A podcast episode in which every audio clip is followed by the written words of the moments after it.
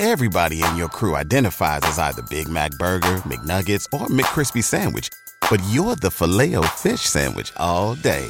That crispy fish, that savory tartar sauce, that melty cheese, that pillowy bun. Yeah, you get it.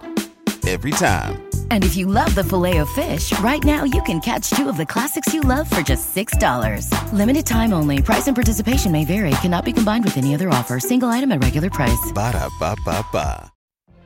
What if you could have a career where the opportunities are as vast as our nation, where it's not about mission statements, but a shared mission? At U.S. Customs and Border Protection, we go beyond to protect more than borders from ship to shore, air to ground cities to local communities, CBP agents and officers are keeping people safe. Join U.S. Customs and Border Protection and go beyond for something far greater than yourself. Learn more at cbp.gov/careers.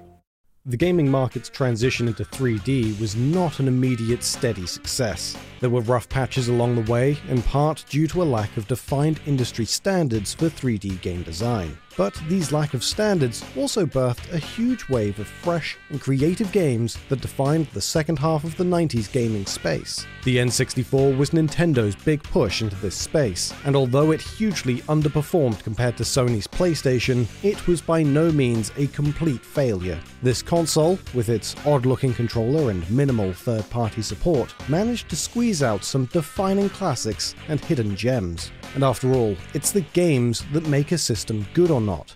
Games like The Legend of Zelda Ocarina of Time, spin offs like Pokemon Snap, and even third party titles like DMA Design's Body Harvest are all remembered fondly. And we'll be talking about these games and a few more in this episode. But let's kick off with Diddy Kong Racing. For a spin off game in the Donkey Kong series, Diddy Kong Racing was a surprisingly well made competitive racer. But in retrospect, one element of the game seems a bit odd. What makes the game seem somewhat unusual is its roster of characters. Diddy, Banjo, Conker, and even Crunch was a nod to the Donkey Kong Country titles. But the rest of the characters that fleshed out the roster were, uh, well, yeah, one of these characters is the fairly forgettable Bumper the Badger. My name's Bumper. Not much information surrounds Bumper in the game itself, with his character bio being fairly sparse. Reading, Unlike most of his kind, Bumper the Badger prefers speed and thrills to a quiet nocturnal lifestyle. He gets even more worked up than his friends when he realizes how much racing and excitement will be involved in the crusade to get rid of Wizpig. A 2004 public address by Rare was written in character from Conker to promote the release of Conker Live and Reloaded. In this address, Conker makes mention of where characters wound up after the events of Diddy Kong Racing, stating, It goes without saying that you wouldn't catch me hanging out with any of those freaks these days. Last I heard, at least one of them was in jail anyway. While Conker never mentioned who this character might be, in response to a fan letter in 2012, Rare revealed some more information about what happened to Bumper, and it seems Bumper's thrill seeking attitude may have been seduced by the cheap thrills of crime. Rare responded to a question from Aaron Pinky H, who asked, Where do your beloved characters like Kameo and Banjo go when not used in any games for the next decade? Is there some kind of nightclub, or perhaps a prison cell? Or are they dead? Their response was that all these characters are having adventures far too expensive to adapt into games, with the exception of Bumper the Badger, who is in jail. With that said, Rare did send out a tweet in 2021 stating that Bumper has actually been free for a while now, or at least on parole, and that he is superficially sorry for all the bad things he did. What Bumper did to find himself behind bars remains a mystery, but based on those cold dead eyes, we can only assume the worst. Speaking of causing mischief, Mischief Makers was a much beloved title on the Nintendo 64. While there's a number of games which are known to let players input their age, such as with Dead or Alive most famously, where doing so will adjust the game's jiggle physics, Mischief Makers actually had the option, but having it serve an entirely different purpose. When first starting up the game, it will ask the player for an age between 0 and 99.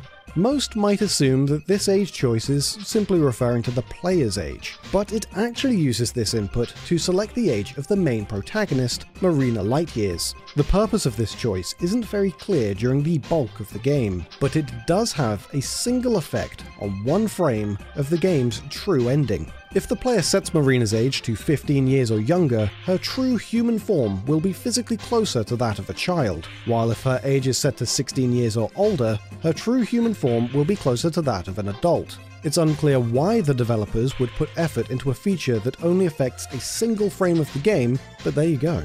Another cult title was Body Harvest, which came from the team at Rockstar before the team at Rockstar would become known as the team at Rockstar. Everyone over at the then named DMA Design were super enthusiastic about the N64, and most of all, working with Nintendo. The studio's previous publisher, Psygnosis, didn't show much interest in DMA's games, but Nintendo frequently directed them to make major changes to Body Harvest's gameplay and visual style in order to improve its chances on the market. While everyone had a huge amount of respect for each other and wanted an open conversation about how to improve the game, the language barrier between the Japanese publisher and British developer made implementing these changes difficult, as the devs sometimes struggled to understand what Nintendo wanted from them. One developer cited an example where Nintendo told DMA to make the game's graphics more materialistic. DMA's head, David Jones, described their relationship with Nintendo, saying, it's a very hard relationship because their quality is so high that it's so hard to match the quality of the products they do. And they really want you to focus on making Nintendo products. It's very hard to write games that you're not writing for yourself, which is traditionally what I've done. And basically, we just have to listen to them because we're not as good as they are. Nobody in the world is as good as they are. So we'd be daft to try and say, we think you're wrong. So we just have to work with them and we implement everything that they ask for. The two companies would ultimately drift apart, and DMA became Rockstar North, part of the Rockstar Games label. One more highly respected N64 title not made by Nintendo themselves came from Rare, Blast Corps. It wasn't just things like camera controls that became an issue with the budding 3D developers when producing games for this new console. When developing Blast Corps, the team worked hard to make sure the game didn't face any performance issues as a result of topping out the Nintendo 64's graphical capabilities. So they chose to set a polygon limit for character models in the game. This limit helped to ensure that gameplay remained smooth. However, while creating the Thunder Fist robots model, Rare managed to accidentally go over their self imposed limit. As a means of trying to reduce the amount of polygons the robot would use, the devs simply removed one of the robot's arms, resulting in the character's design changing into something a bit more unique. Few other devs have realized that an easy way to reduce the polygon count is simply by maiming their characters.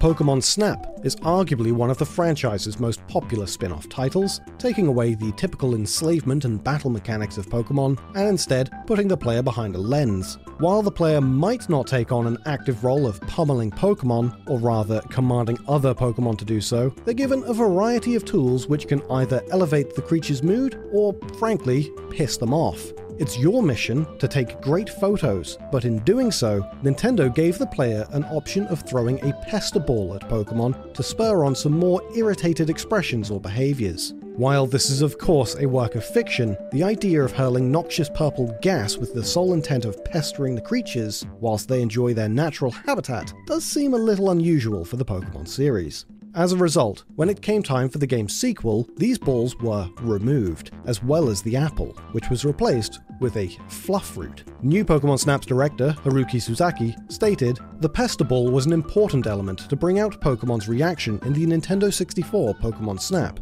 so we decided to add the role of the Pester Ball to the fluff fruit in new Pokemon Snap.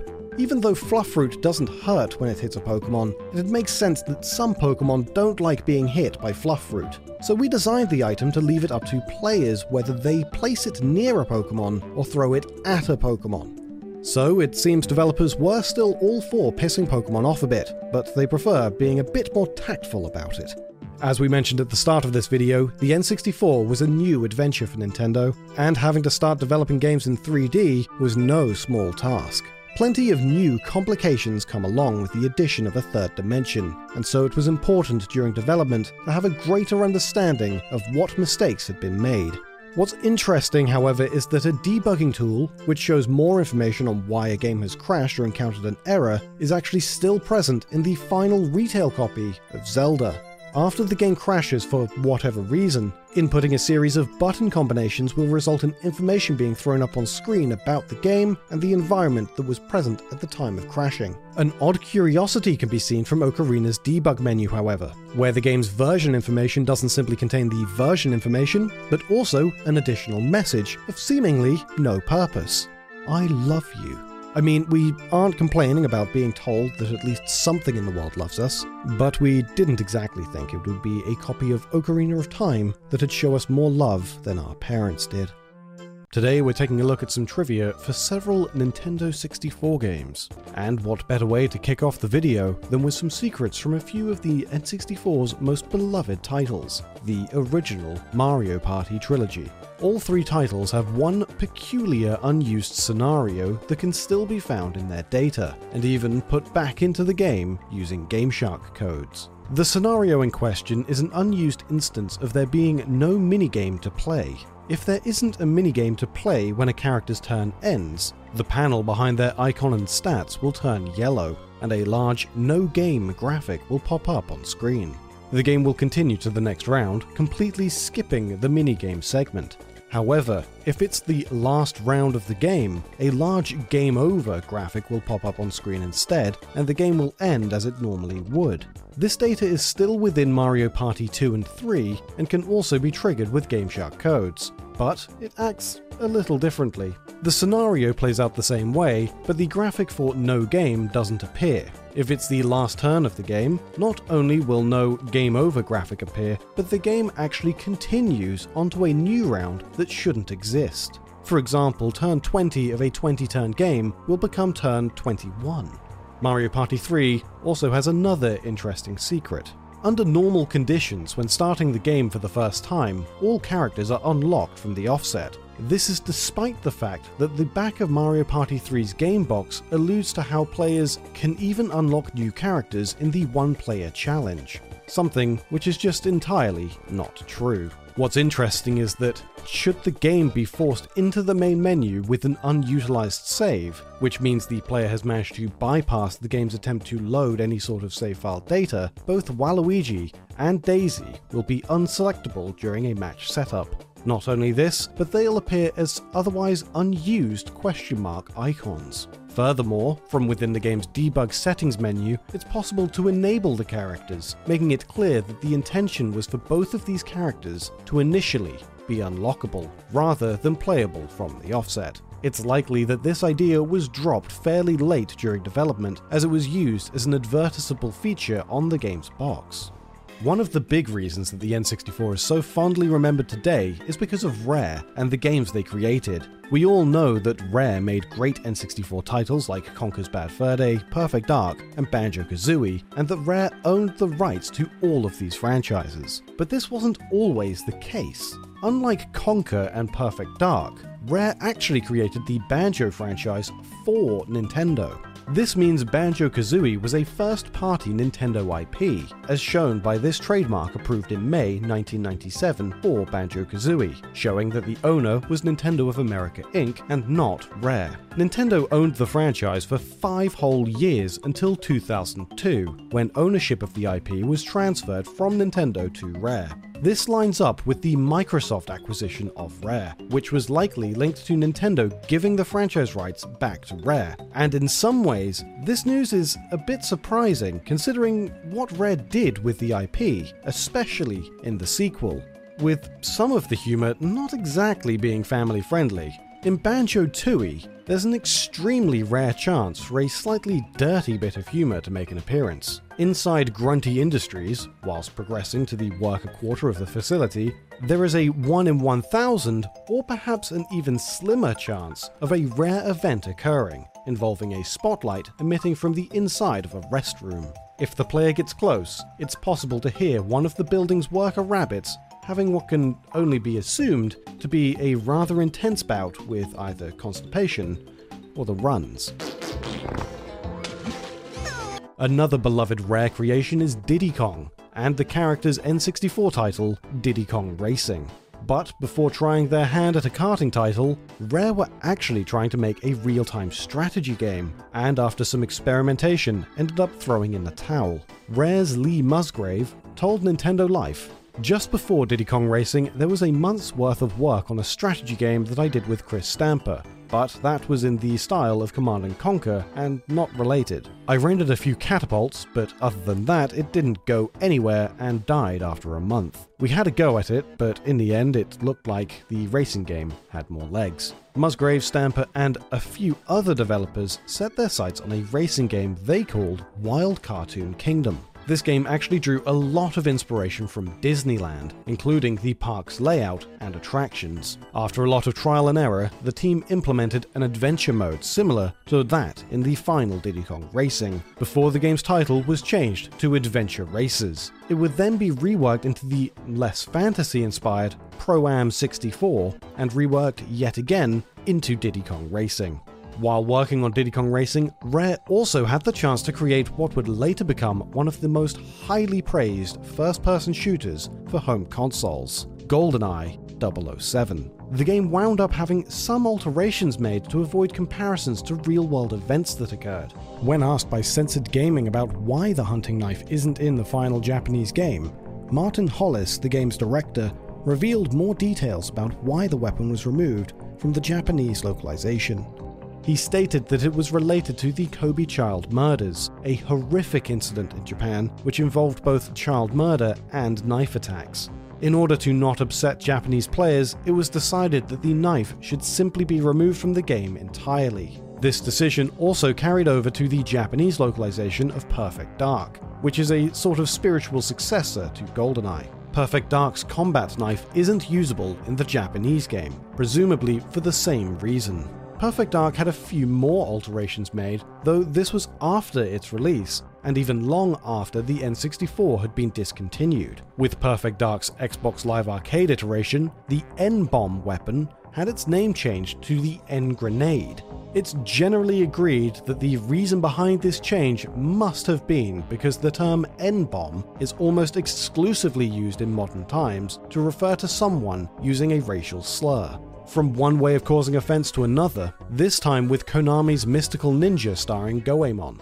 Some changes had to be made with the game's script during localization, with the Japanese version of the game having a fair few instances where characters refer to the Flake Gang and Peach Mountain Shoguns using the term Okama, a homophobic and transphobic slur within the Japanese language. Depending on the context, the word is considered to be derogatory and refers to not just gay men, but transgender women, male crossdressers, or just effeminate men. The members of the in game organizations are all men who dress or act in a flamboyantly effeminate manner. When the game was localized for the English language, all instances of the word Okama were either completely removed or replaced with a phrase that's frankly no more accepting the rather detrimental term weirdo.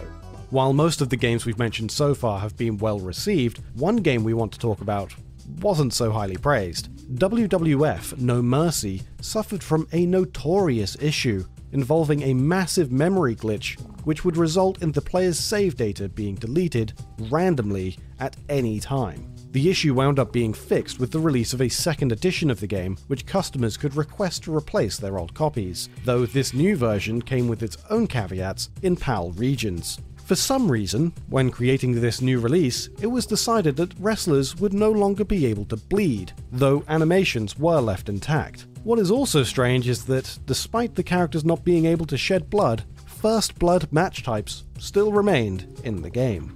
From a cut to an addition, when Resident Evil 2 was ported to the N64, it included 16 new in game documents known as the X Files. Not only were these documents a sly reference to the popular sci fi show X Files, they served to expand the lore of the franchise and tie Resident Evil 1, 3, and Code Veronica together. However, Two of these X Files incorporate something else two non canon audio dramas released exclusively in Japan. The files Robert's Note and Op Instructions acknowledge places and events from both The Little Runaway Sherry and The Female Spy Ada Lives dramas. These audio dramas were released in March and April 1999, about six months before the N64 port's debut. Or, in other words, they were probably in production before the X Files were even considered for the port. Another thing worth noting is that the file Chris's Report roughly summarizes the plot of Resident Evil 1, including key story elements and plot twists. Since the first Resident Evil never released on the N64, this entry basically spoiled the story of the first game for any player that only had a Nintendo 64 and might want to go back and play it. Did you know? The Nintendo 64 had over 350 officially licensed games during the console's lifespan. While games like Super Mario 64 and The Legend of Zelda Ocarina of Time remain revered classics today, some games aren't so fondly remembered. It may surprise you that a lot of poorly received titles had an interesting production, and in many cases, a game's lack of quality or polish wasn't the fault of the developers. Time constraints, budget cuts, last minute changes, and even meddling from out of touch executives can all profoundly impact a game's production. Today, we'll be looking at some of these titles to see what went wrong and, where possible, talk to the developers who worked on them.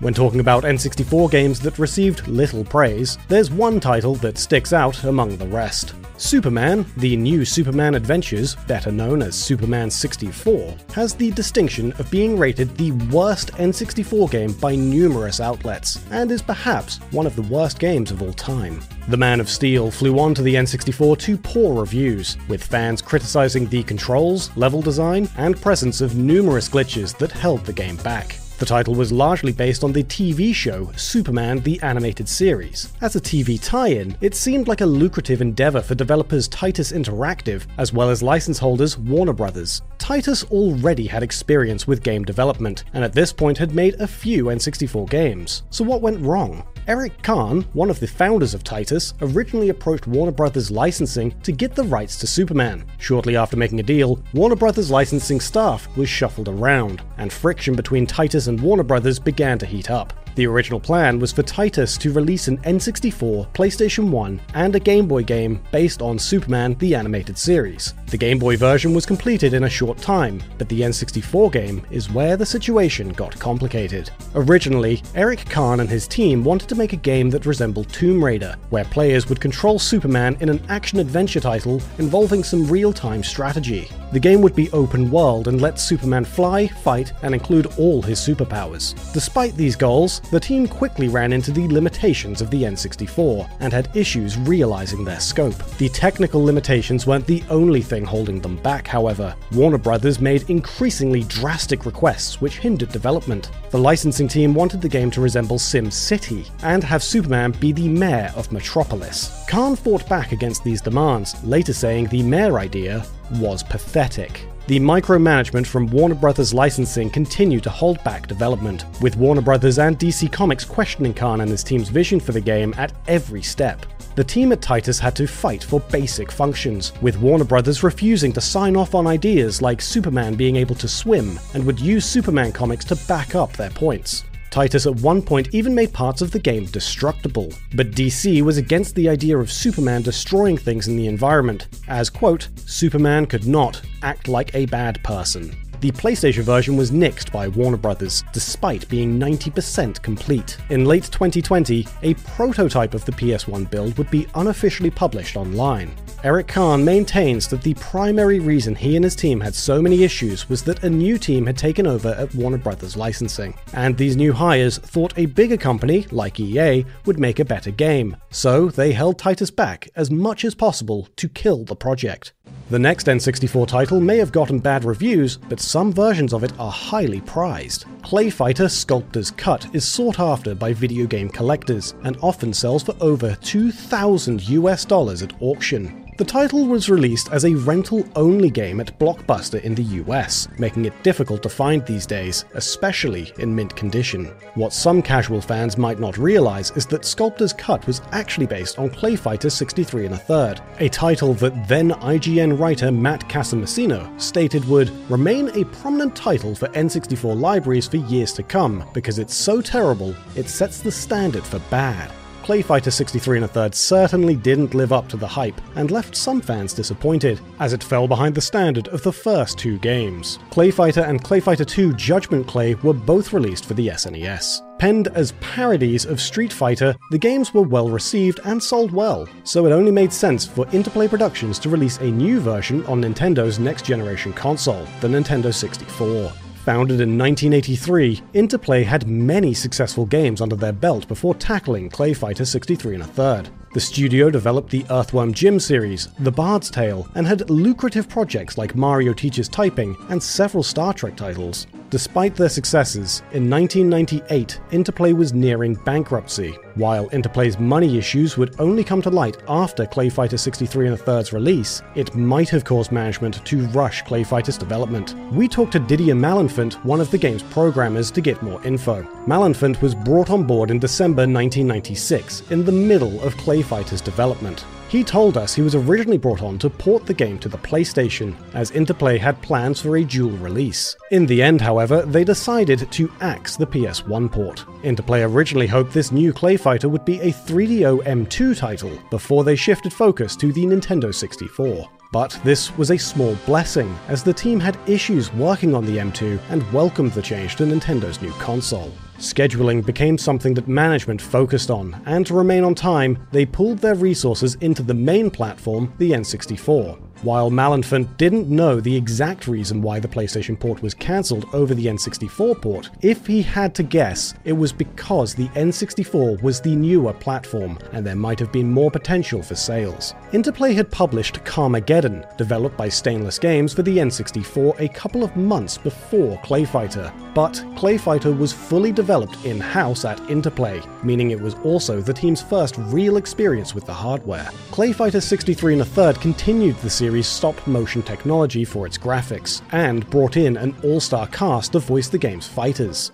Dan Castellaneta, best known for his role as Homer Simpson, would voice a few of the game's characters, and Michael Buffer would be the announcer. Malenfant also told us that fitting all of the game's data onto a cartridge was a struggle, and this led to several characters being cut from the roster. While some of these characters would be brought back for Sculptor's Cut, other fighters were not so lucky. Speaking of games with an adult sense of humour, South Park Rally and South Park Chef's Love Shack were both released for the N64 to fairly negative reviews, especially compared to other versions of these games on competing consoles. Acclaim Studios published both titles, with Tantalus Interactive developing Rally and Acclaim Studios Austin developing Chef's Love Shack. These games, which came out earlier in South Park's run, seemed like love letters to fans. They both had a plethora of references and featured the voice talents from the show. However, they also had extremely rushed developments, with some characters being cut from Rally and the amount of content in Chef's Love Shack being noticeably low compared to other quiz titles of the era. Chef's Love Shack on N64 in particular cut out audio, such as when Chef reads questions, and had some lengthy load times. So, what went wrong with these two titles? Well, Matt Stone and Trey Parker addressed the less than favourable South Park games on the official South Park blog in 2001. Matt Stone stated, Acclaim did such a good job of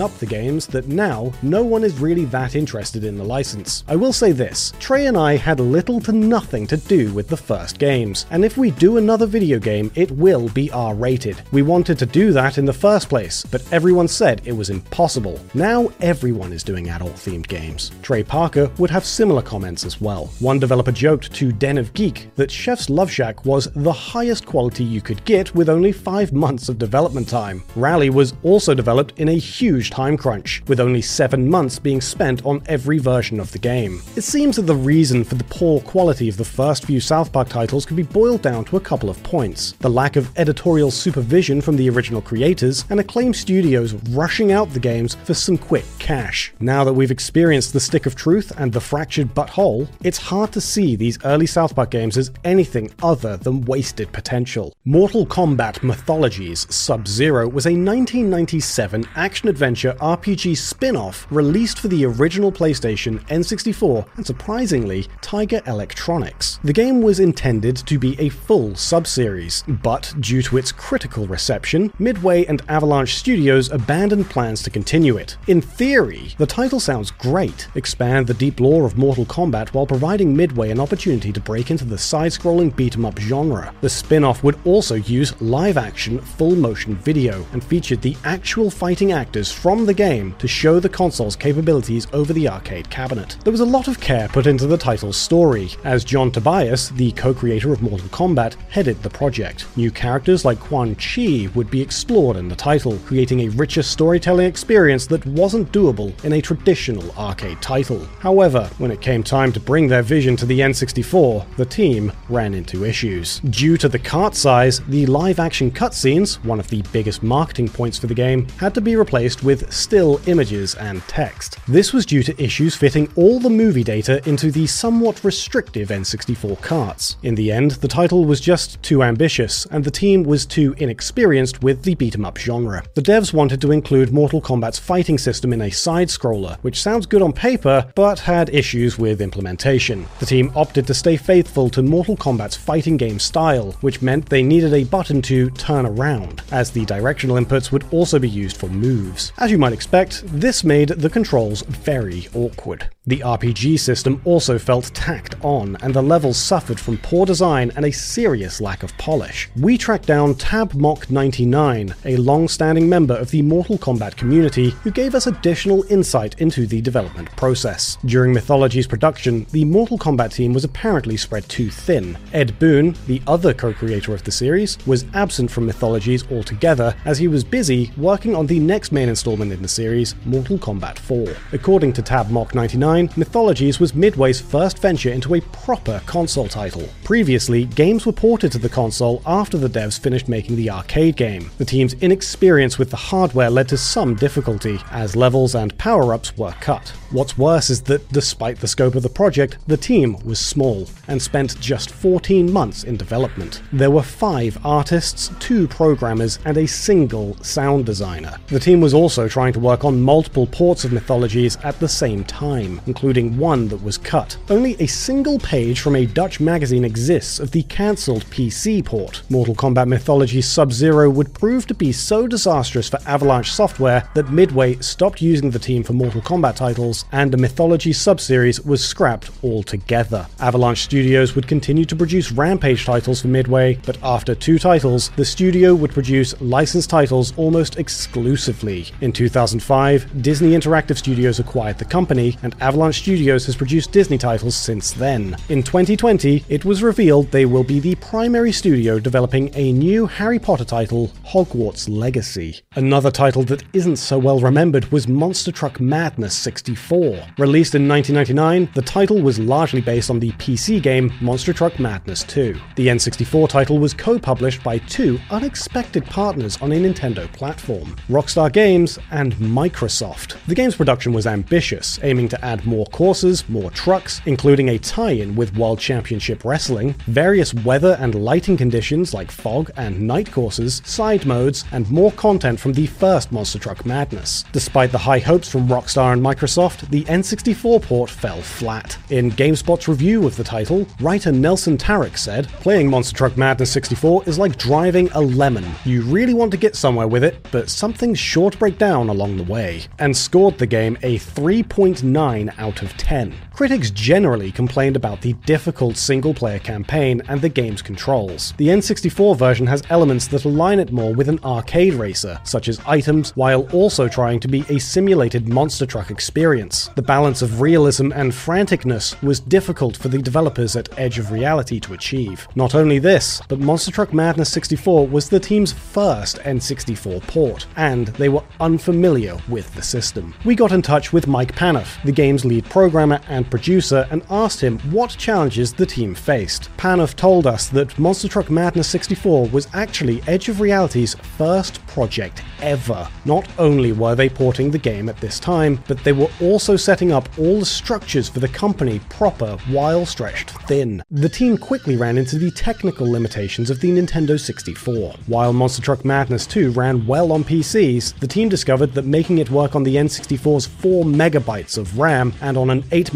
megabyte cartridge was a tall order. Edge of Reality was also building their own engine, which was difficult. That same engine would later be used in other titles such as the N64 ports of Tony Hawk's Pro Skater. From their experience with Monster Truck Madness 64, the team was able to improve the engine and deliver higher quality titles on the N64. Panoff told us, We had to sacrifice visual fidelity to make it work. However, we were able to add some cool features like 4 controller multiplayer and some minigames. Panoff wishes that Edge of Reality had more time for polish, but says that he enjoyed making and playing the title. Another car based game, Carmageddon 64, is possibly the worst reviewed Nintendo 64 title we're talking about today. Carmageddon was a series produced by Stainless Games and published by Interplay, which we touched on earlier in the video. The series has some inspiration from the Mad Max franchise, and even planned on using the license. Unfortunately, the team was unable to find who owned the license and settled on Death Race 2000. The first Carmageddon was a success, and work began on a sequel very quickly. Carmageddon 2 was released for the PC, and Interplay wanted to release a version on the N64. However, Interplay was going through several changes at the time and was bought by Titus Interactive. Titus, wanting to get a return on their investment, decided to rush Carmageddon 64 out the door. In an interview, producer Ben Gunstone stated that getting Carmageddon 64 working on the Nintendo 64 was a real challenge. He later said the biggest challenge was getting Carmageddon 64 out on time and within budget. The game also had to be changed in numerous regions due to the violent nature of the title. Pedestrians that could be run over were changed to zombies, and in Germany, they were even changed to dinosaurs. The result was a mess. IGN gave the title a 1.3 out of 10 and declared that it was even worse than Superman 64. Reviewers also said that Carmageddon 64 featured terrible audio and sound design, unresponsive controls, and terrible visuals, which made the game virtually unplayable. All because Titus Interactive wanted to make a quick buck. Did you know? Many classic Nintendo 64 titles were originally very different to what gamers ultimately got their hands on. Though some N64 games only had minor alterations in gameplay and visuals, as is the case with titles like Super Mario 64 and Ocarina of Time, some other games on the system would completely switch genre, or even end up with an entirely different cast of characters. In this video, we're showcasing some of the most interesting and drastic examples of Nintendo 64 games that completely changed from concept to final product. So let's kick things off with a title from one of the most important developers on the platform. British developer Rare is behind some of the most iconic and well regarded games on the N64, including the third best selling title on the system, GoldenEye 007. Interestingly enough, GoldenEye didn't start as an N64 game at all. In early 1994, Rare co founder Tim Stamper and designer Greg Mayles arrived at a GoldenEye press conference at Leavesden Studio in London. The two came to the set to meet with the film's art director, Andrew Ackland Snow, and discuss an official tie in game they were making for the Super Nintendo. As reported in Nintendo Power magazine, Rare had just begun working on a side scrolling SNES prototype around February. We don't know much about the SNES version of GoldenEye, what it looked like, how it played, or if it even started full development. However, it's a safe bet that it would have been very different from the released version directed by Martin Hollis. Having an interest in video games since the days of the BBC microcomputer, Hollis applied for a job at Rare in 1993. His first role at the company was as the junior programmer on the arcade version of Killer Instinct, which was a one year project by fewer than 10 people. Following the completion of Killer Instinct in March 1994, Hollis began tinkering with the new SGI workstations and wondered what he could do next. The SNES 007 project had petered out by this point point, and Hollis asked Tim Stamper if he could direct a new GoldenEye game for the Ultra 64. Stamper said yes, and work began in early 1995 with a small team of Hollis, programmer Mark Edmonds, and artists Karl Hilton and B. Jones. The original nine page document for the game envisioned the title as an on rail shooter a la Sega's Virtua Cop, except in this case, there was no light gun. At a certain point early on, the team decided to do both an FPS mode and an on rail shooter mode. In addition to Virtua Cop, the team took heavy influence from Doom, plus John Woo action flicks like Hard Boiled. According to Martin Hollis in a 2007 interview with Gamasutra, GoldenEye was intended as a launch title for the N64 in conjunction with the film's November 1995 release. But this did not go as planned. The N64 got delayed in North America until April 1996 due to the chipsets still being finalized and major concerns about software quality. Making matters worse, the small team working on GoldenEye repeatedly missed their deadlines. The first year was spent creating an engine and designing art assets, with more staff being added later to help move development along. David Doak, who assisted with AI scripting and the overall design, was the first new hire. Junior members such as Doak helped give the game a slightly new vision, adding more of a Mario 64 influence rather than Virtua Cop. Elements such as the multiplayer mode, added six months before release, were being done as development sped up. GoldenEye's multiplayer mode originally had ex Bond actors like Sean Connery and Roger Moore, a choice Nintendo's legal team was not a fan of. Much to the team's dismay, it had to be removed. The legal team did not appreciate the use of real world gun names, insisting that every gun be renamed by Rare. The Klobb, perhaps the most infamous gun in the game, was named in honor of Nintendo producer Ken Lobb, who worked with Martin Hollis years back on Killer Instinct. GoldenEye 007 would release in August 1997, roughly 22 months after the film it was based on, transitioning from an SNES game to an on rail shooter and eventually taking the form we know today. But before we get into more N64 games, a word from this video's sponsor, Lamp Chronicle. Lamp Chronicle is a beautiful 2D platformer with Metroidvania elements, reminiscent of the much beloved Wonder Boy series. The game has unlockable abilities such as an evasive dodge roll, being able to eat while moving, and more. Different sorts of food and potions can also be used to recover health, and other items can be collected, like lost pages, which are traded in for abilities. Lamp Chronicle also has Lamp skills, skills which can be unlocked and used to the player's advantage. It even has discoverable pets throughout the world which can join you on your journey. The Buddy ability also lets players bring more pets along for the ride. Or if combat is more your thing, Lamp Chronicle has many weapons which can be found or crafted, such as daggers, swords, clubs, and maces all with their own strengths and limitations to fit different combat styles. All these abilities and tools will aid you in fighting the evil energy of darkness spreading across the land, robbing people of their memories, and even turning some into monsters. Playing as the novice knight trainee Luca, who wields the Princess Lamp of Light, players must fight monsters, find the missing princess, and drive the darkness to whence it came. Lamp Chronicle has great reviews on Steam and is currently supporting early access, and the developers are eager to hear feedback from players like yourself. So if you want to check out this riveting 2D platform, Former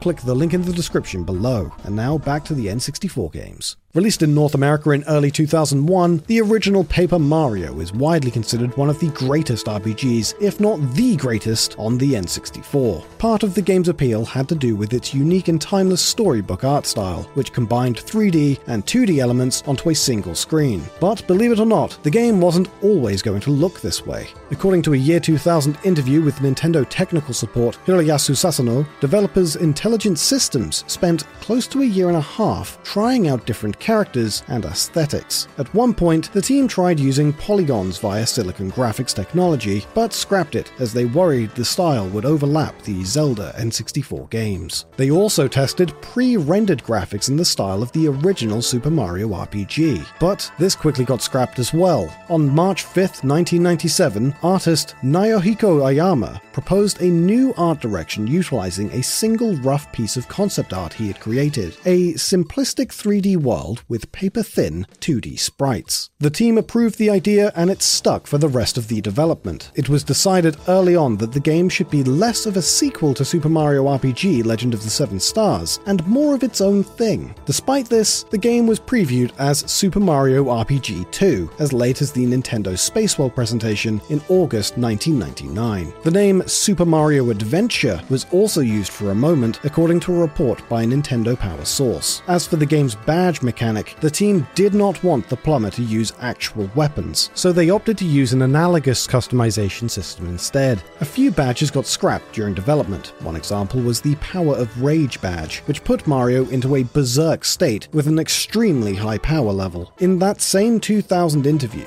Intelligent Systems director Ryota Kawade remarked, for some reason, Power of Rage made him turn green when he was berserk. The programmer who created it was a Luigi fan, and I guess the idea was that if Mario became Luigi, it could be very dangerous. But the N64 was popular for more than just its first and second party titles. Not much is known about the first version of Bomberman Hero, the oft forgotten entry in Hudson Soft's strategic and literally explosive series of titles. Surprisingly, the first version of the game did not feature Bomberman at all, instead starring Bonk, or Genjin, the caveman kid from Hudson's 16 bit side scrollers. IA Studio, a Machida based studio founded in July 1990, was contacted to help develop this Ultra Genjin game. IA had previously worked on the Bonk games for the TurboGrafx 16, SNES, and NES, so the decision to bring them on board made perfect sense. Production began in June 1995 and ended after just six months. According to IA studio planner Shoichi Yoshikawa, in an interview with CRV of Game Developer Research Institute, the team was inexperienced in creating 3D platformers and struggled with turning the 2D elements of Bonk into 3D. The video game industry was transitioning fast, and Hudson and IA were having trouble adapting. Although Ultra Genjin got scrapped, the design lived on in the form of Bomberman Hero, released years later in 1998 with some of the Bonk DNA still intact. The development of Nintendo's offbeat Pokemon spin off, Pokemon Snap, is a strange one, as it started life as an entirely original game franchise. In October 2010, Nintendo published an Iwata Asks regarding the then newly released Kirby's Epic Yarn for Nintendo Wii. The interview discussed the initial version of Epic Yarn pitched to Nintendo, which starred an original character named Prince Fluff, who ended up in a supporting role in the final game. The interview takes a quick shift as Satoru Iwata relates this change to Pokemon Snap, a game that some key Epic Yarn staff were a part of. Iwata said, Originally, Pokemon Snap for the Nintendo 64 system was not a Pokemon game, but rather a normal game in which you took photos. But the motivation for playing the game was not clear. It took three and a half years until the completion and release of Pokemon Snap. In early 1995, Iwata, Shigeru Miyamoto, and Shigesato Itoi began assembling the Jack and the Beanstalk team, a group of Japanese developers outside of Nintendo who could make Ultra 64 games with new and unique approaches. The trio realized that some Japanese development houses provided miserable conditions and poor outlooks, leaving many talented designers and programmers stuck in a rut. But Jack and Beans could get these struggling developers out of their current positions and into a better job. The first day of Jack and Beans was on August 20th, 1995, on the second floor of Nintendo's Tokyo office, dubbed the Table Tennis Room. Yoichi Yamamoto would serve as director, and the group began working on a photography game starring original characters designed by team member Shizu Higashiyama. It's unknown what these characters looked like, as they didn't stay in the game for very long. According to Iwata, Jack and Beans had trouble figuring out what players would enjoy taking pictures of, so they made a somewhat forced switch around 1996, replacing the original characters with ones from Nintendo's new sleeper hit, Pokemon. Snap was first developed for the Nintendo 64 disk drive, the Japanese only add on for the N64. However, due to long delays caused by poor N64 sales, Jack and Beans jumped ship and moved over to the regular N64. In addition, at least two stages would not make it into the final cut of the game a safari level featuring the unused 64th Pokemon Ekans, and a haunted stage, presumably featuring ghost Pokemon such as Gastly, Haunter, and Gengar. The German edition of Pokemon Snap Official Strategy Guide gives us a small glimpse of what could have been, revealing concept art for both levels not seen in other guides. In 1999, Jack and Bean's composer Ikuko Mimori released two unused tracks from the haunted stage, proving that the level got far enough to have music composed for it. The music you are hearing right now is one of those tracks, which Mimori curiously lists on her website as a tune for the boss of a stage that was cut for various reasons. Keep in mind that in the final release of Pokemon Snap, there are no proper bosses. As of the writing of this video, this is the only evidence we have that they were ever planned for Pokemon Snap. Shortly after finishing Donkey Kong Country 2 circa October 1995, the game's team at Rare split off into two. Half started on the third entry in the franchise starring Dixie and Kiddy Kong. The other began on a top secret action RPG game planned as Rare's greatest SNES game, known as Project Dream or Dream Land of Giants. The title was made by a 10 man group led by co founder Tim Stamper. The game was kept secret during its early stages, but the known staff includes designer Greg Mayles, programmers Will Bryan, Paul Machacek, Chris Sutherland, artists Ed Bryan and Steve Mayles, writer Lee Loveday, and composers David Wise and Grant Kirkhope. Project Dream starred Edson, a misfit child in a fairy tale world entangled in a web of pirates in search of building a flying pirate ship. On his journey, Edson discovers Dinger, a snarky dog sidekick that helps the player dig out hidden items. The SNES version of Project Dream was a side scrolling game that took influence from Japanese RPGs and LucasArts point and click adventure titles such as Monkey Island. However, realizing that the project was too ambitious, Rare decided to move Dream to the N64 after just a few months of work. In a June 2016 interview with official Xbox magazine, Chris Sutherland recalls the conversion process, saying, Rare's first approach was to create flat sprites which were pre rendered, which looked fine as long as you were going in a straight line. But as soon as you went in 3D, it didn't work. Project Dream was more limited 3D, so it would tend to be viewed from above for, say, a troll race that you're running around in, or maybe you're falling down a cavern. But there were certain sections where you're moving sideways that were tricky because as soon as you started to tilt the camera around, the sprites started to all interweave with each other and didn't quite work. We realized that the right thing to do was to move to 3D. Although we had a lot fewer polygons, we could still imbue some character into the characters and the world, even though that left us with a much smaller polygon count. It was still a lot of learning because we didn't know how to do cameras. It's fine when you've got a 2D camera, we knew what we were doing there, as we'd just done a whole series of games with it, but 3D was a whole new world for us. Project Dream was now on the N64. The game took a top down route rather than isometric, and the fairy tale setting was replaced with more pirates. According to Greg Mayles, this was done to make it less childish and give the game a broader appeal. Sadly, the ambitiousness of the title came with some problems. Project Dream used an elaborate floor system that stretched the polygons into previously impossible landscapes. However, due to the N64's hardware limitations, the system struggled to run at an acceptable frame rate. In addition, work on the recently started Conker's Bad Fur Day, then known as 12 Tales Conker 64, made Rare realize that the tried and true Mario 64 route was the way to go. RPGs were not the answer. Despite multiple playable prototypes getting made with over 100 tracks composed for them, Project Dream was being redone from the ground up.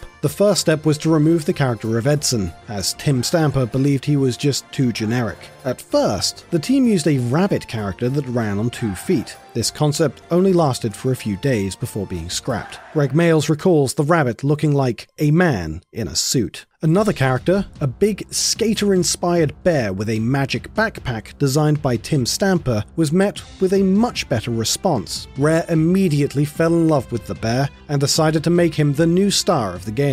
Here was the creation of Banjo. Banjo's sidekick, Kazooie, was implemented a little later, as Rare needed something to justify Banjo's double jump animation. At first, a pair of wings sprouted from his backpack, which didn't make sense. Within one week, the first level of Banjo Kazooie was made, and it took another 16 months for the game to be complete. Banjo Kazooie was released in June 1998 and became the 10th best selling title on the N64. In May 2015, Tim Stamper began posting old game material on his brand new Twitter account. Among the tweets was an ongoing thread teasing at the idea of a Project Dream prototype for the SNES, believed to be the only one still in existence. On July 25th, Stamper posted a single image of the game's title screen, proof that his prototype still worked. It was soon donated to Microsoft, where footage of the game was shown on Rare's YouTube channel. The current whereabouts of the prototype are unknown. Another rare title that was significantly changed was Diddy Kong Racing. At least four other versions of the game existed before Diddy was even attached. After Killer Instinct 2 got released in the arcade in February 1996, the development team split off to work on two N64 games simultaneously. Half started on the upgraded console port Killer Instinct Gold, the other began on a real time strategy game similar to the Command and Conquer series. The game, starring a caveman traveling through time, was conceived by a group of four Rob Harrison and co founder Chris Stamper on programming, Lee Musgrave on art, Lee Schuneman on design. This idea did not last long. The RTS concept got scrapped after a month, and only a few 3D renders done by Musgrave, such as a few catapults and a woolly mammoth, were done. Shortly after, the team experimented on a fun racer a la Super Mario Kart, inspired by the adventure elements of Walt Disney World. Going under the name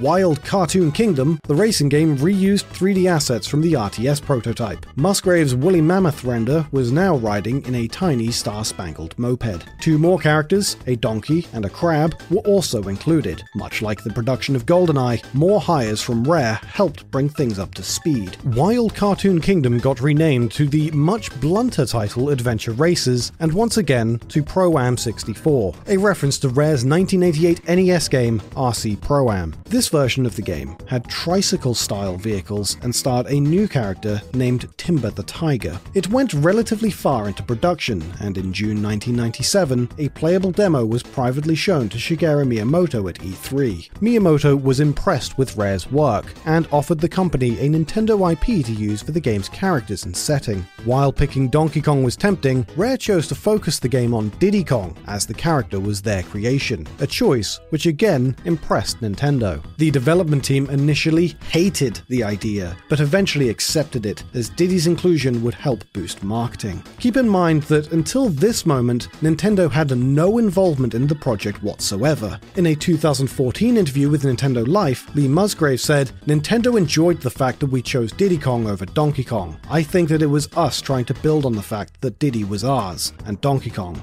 was theirs. Diddy Kong Racing would release in November 1997 worldwide. In addition to Diddy Kong, several familiar faces would make an appearance. Banjo from Banjo Kazooie and Conker from Conker's Bad Fur Day made their respective cameos. Timber the Tiger, the scrapped star of Pro Am 64, remained playable but got pushed off as a side character. And the nameless woolly mammoth created by Musgrave back during the RTS prototype became Taj the Genie, and their patriotic moped became Taj's magic carpet. Cheating is pretty great, really. Uh, we all have some fond memories of cheating in games, and some of us did it on the N64 too, with a little help from the Game Shark. And we're talking about real cheating, not just trying to use warps in the race with Koopa the Quick in Super Mario 64 and being told off, or trying to warp around Hyrule in Ocarina of Time to beat the Bigoron Sword quest and getting your time cut down to seconds. No, we're talking about the hard codes. Gameshark, built in cheat codes, hacking, the real deal. The kind of cheats that make you feel like a genius until ultimately you realize the only thing you were cheating was yourself. Or in the case of some of these N64 classics, the game will straight up tell you itself. Well, perhaps not quite so bluntly as that, but we will be looking at some fun trivia surrounding cheats on the N64, which either directly discourage the player from cheating or restricts them for doing the dirty. The N64 was awesome, and its games were awesome too. Titles like, uh, well, essentially the entire Rare catalogue, let's be honest. Uh, but there were more games on the console than those, of course, like Star Wars Rogue Squadron, BattleTanx, and the Turok franchise, but Rare really did blow everything out of the water with their slick sense of humour and hardcore game development chops. We'll start off with one punishment for cheating that was particularly harsh, with some consequences being quite permanent. Donkey Kong 64 was an incredible game when it was released, bringing the collectathon subgenre to its logical conclusion. But just because a game is good doesn't mean people won't want to cheat in it. This seems particularly true with platformer games where young hands may not be able to dexterously perform acrobatics like an ape in the trees. One way you might make progress in such a situation is to remove one of the challenges that prevents progress, like the entire health system. By giving yourself infinite health, you'd think that it'd be smooth sailing to get to the end of DK's adventure, but let us assure you, This is not the case. If playing the game with the assistance of a GameShark device to enable infinite health, everything will be fine until the player attempts to reload the game without the cheat enabled. If this is done, then the player will find themselves in for a world of chaos. The entire game may become corrupted, so while it might continue to boot and play, it will not be a fun experience. Characters may fly around the screen, vigorously vibrating on the spot, arms gesticulating in all manner of disturbing ways. This is the lightest of the problems, however, as the game autosaves regularly, which is a bigger problem than it may initially seem.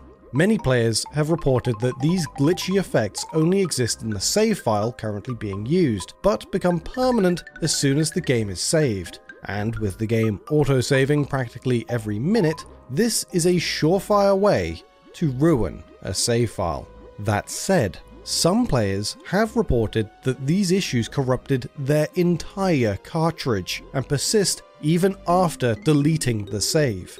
If this is true, it means that the entire cartridge is practically unsalvageable, especially when other glitches that result from using the cheat are dying in a single hit or being completely unable to pick up items, rendering the game an unplayable mess. We actually think that this was not an intended result of punishing cheaters from Rare, but rather a result of the cheat device screwing with the game's code just a bit too much, and then the autosave feature making the results permanent. But we suppose only the game's programmers will know for certain. Something that Rare very much did intend for, however, was the mature nature of one of their other titles, Conker's Bad Fur Day. If a developer wants you to know that they don't approve of your cheating habits, they don't need to brick your game to do so. They can just tell you directly. For example, there is a full cheat code entry screen within Conker's Bad Fur Day, but that isn't to say the team wants you to use it to its fullest. They will in fact tell you they don't want you to. Sometimes, when the player enters this menu, the imp that makes quips as you type will make fun of you, saying, You cheated bastard! Using cheats is one thing, but making a mistake is another. If an incorrect code is entered, the player will be told that somebody must have given them the wrong cheat code. Somebody told you the wrong cheat!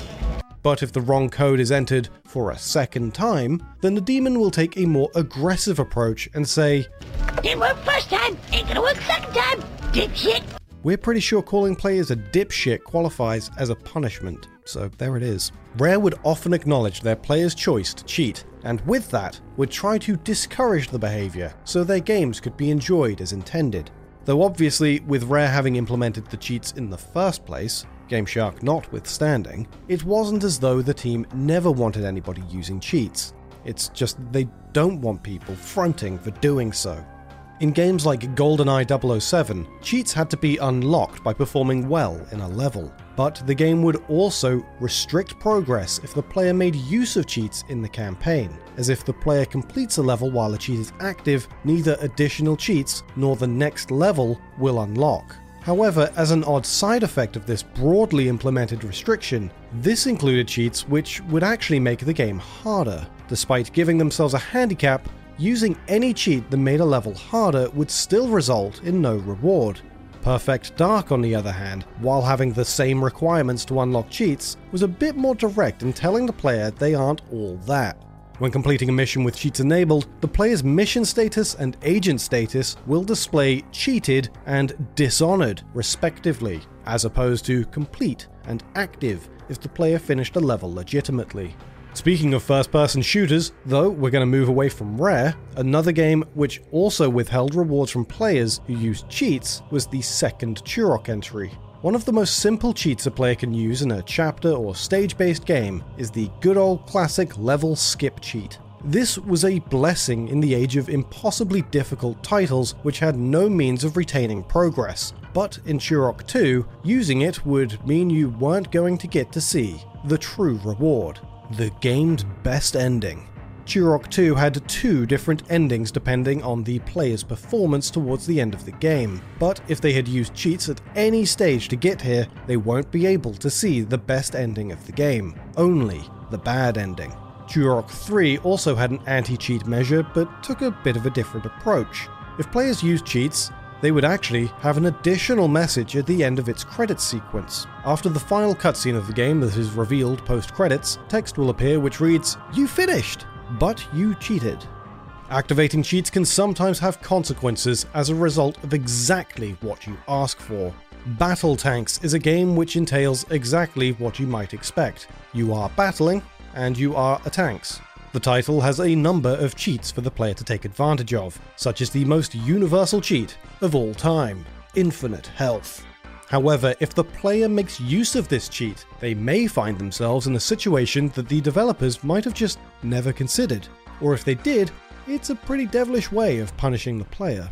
The campaign mode of the game cannot be completed if the player has infinite health, as they will find themselves enjoying the pleasures of a bonus stage at some point, which involves surviving for as long as possible while destroying as many enemy tanks as you can before you yourself are destroyed. Uh, so, as you might have guessed, because the player has infinite health, they will of course never be destroyed. As the player is unable to turn cheats off mid game, there is no way of getting past any bonus stages while the cheat is active, meaning that in this case, a simple cheat will softlock the whole game. Do you remember the beginning of the video where we said we wouldn't be talking about simple shortcut style cheats? Well, I lied. Rogue Squadron doesn't punish the player for using cheat codes, but if you take a shortcut which is clearly visible on a map, that is unacceptable behavior. It deserves criticism, in fact, which is exactly what the game does. During the Beggar's Canyon race, the announcer will notice if the player takes a sneaky shortcut across the course, and will state that someone's cheating out there, we're gonna have to start this race over. The number one rule of cheating in a game, of course, is that if nobody sees you do it, nobody has to know. If the player attempts to make this quick skip in a more stealthy fashion, sticking low to the third dune as you pass over and being as quick as you can be, the game will not restart the race. Perhaps the announcer just didn't spot the faux pas. So, this is one case where cheating well actually makes a difference. Going back to Rare, because Rare apparently made 80% of all noteworthy N64 games, it seems, and one of their most popular franchises of all time, Banjo Kazooie, has perhaps the most definitely intended, fully divulged, and harshest anti cheat punishments in this video.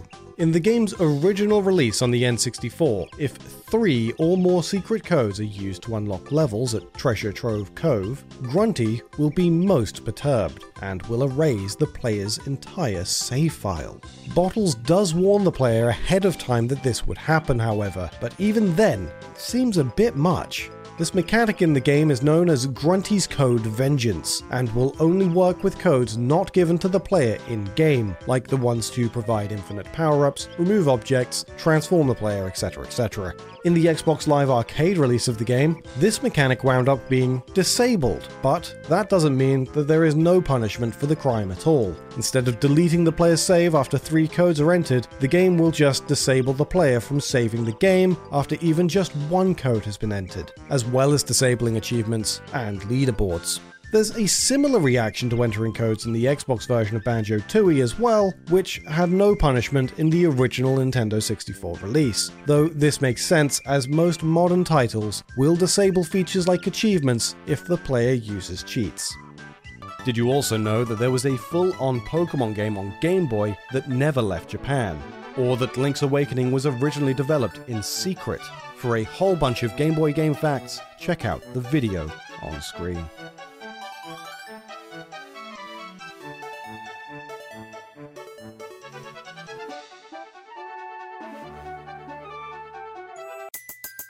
Everybody in your crew identifies as either Big Mac Burger, McNuggets, or McCrispy Sandwich. But you're the filet fish Sandwich all day. That crispy fish, that savory tartar sauce, that melty cheese, that pillowy bun. Yeah, you get it. Every time. And if you love the Filet-O-Fish, right now you can catch two of the classics you love for just $6. Limited time only. Price and participation may vary. Cannot be combined with any other offer. Single item at regular price. Ba da ba ba ba.